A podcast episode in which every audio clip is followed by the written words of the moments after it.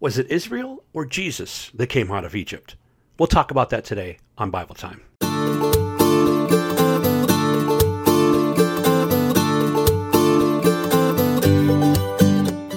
Good morning, everyone, and thank you for joining me once again for Bible Time. So, the question today is It would seem that when Matthew said in Matthew chapter 2, verse 15, that going to Egypt with his parents was to fulfill a prophecy that out of Egypt I have called my son, doesn't seem to really line up with what Hosea said in Hosea chapter 11, verse 1. So let's read both of them. First, I'll go to Hosea.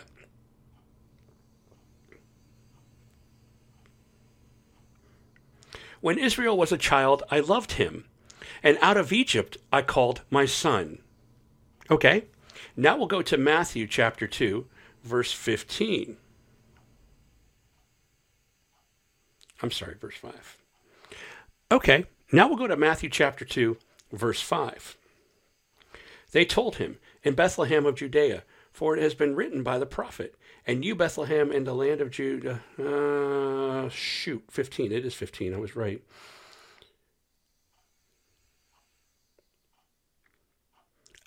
And now we'll go to Matthew chapter 2, beginning with verse 14.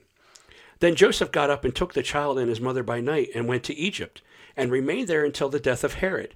This was to fulfill what had been spoken by the Lord through the prophet Out of Egypt I have called my son.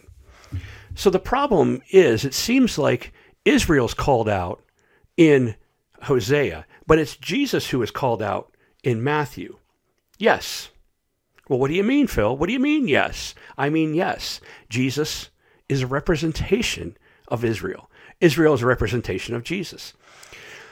You see, in the Bible, when we hear the story of Joseph, for example, when he was imprisoned, sold by his brothers, thrown into prison, seemingly dead, but resurrected into a new life. Sound familiar? We can go the same thing with Elijah. He was taken up into heaven via a chariot. He was ascended into heaven, just like Jesus. There are many stories in the Bible. I can go through Abraham. I can talk about Joseph. I can talk about Jacob, Moses, Elijah.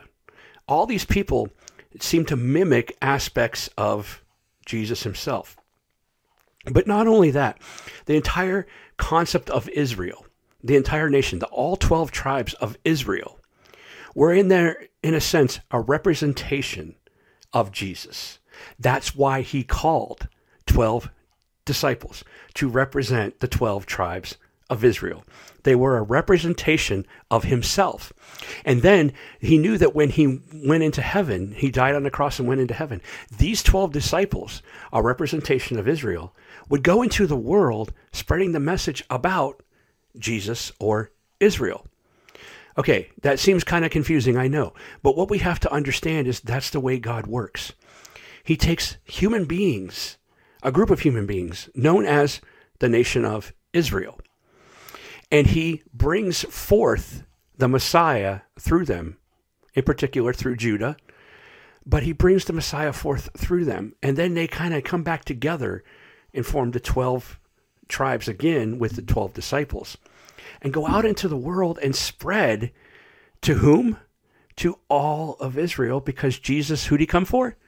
in John chapter 10, I have come for the sheep of the house, the lost sheep of the house of Israel.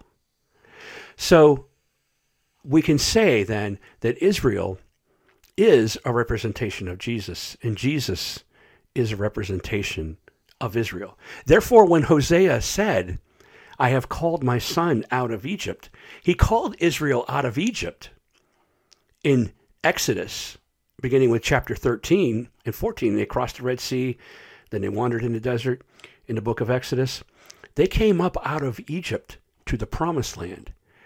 So when he was saying that, yes, it had a representation in the physical of Israel coming out of Egypt, but it had a representation again of Jesus coming out of Egypt because he had gone there with his parents.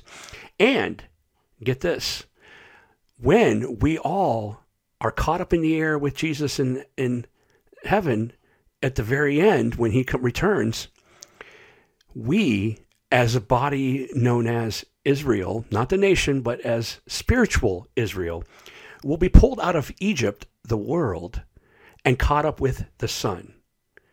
So God has woven together parts of the Bible that you just can't deny it. You can't deny that it's real. I mean, let's think about this logically. Is someone back then a storyteller good enough to come up with such a story that we have today? Oh, sure, probably could, but it didn't happen.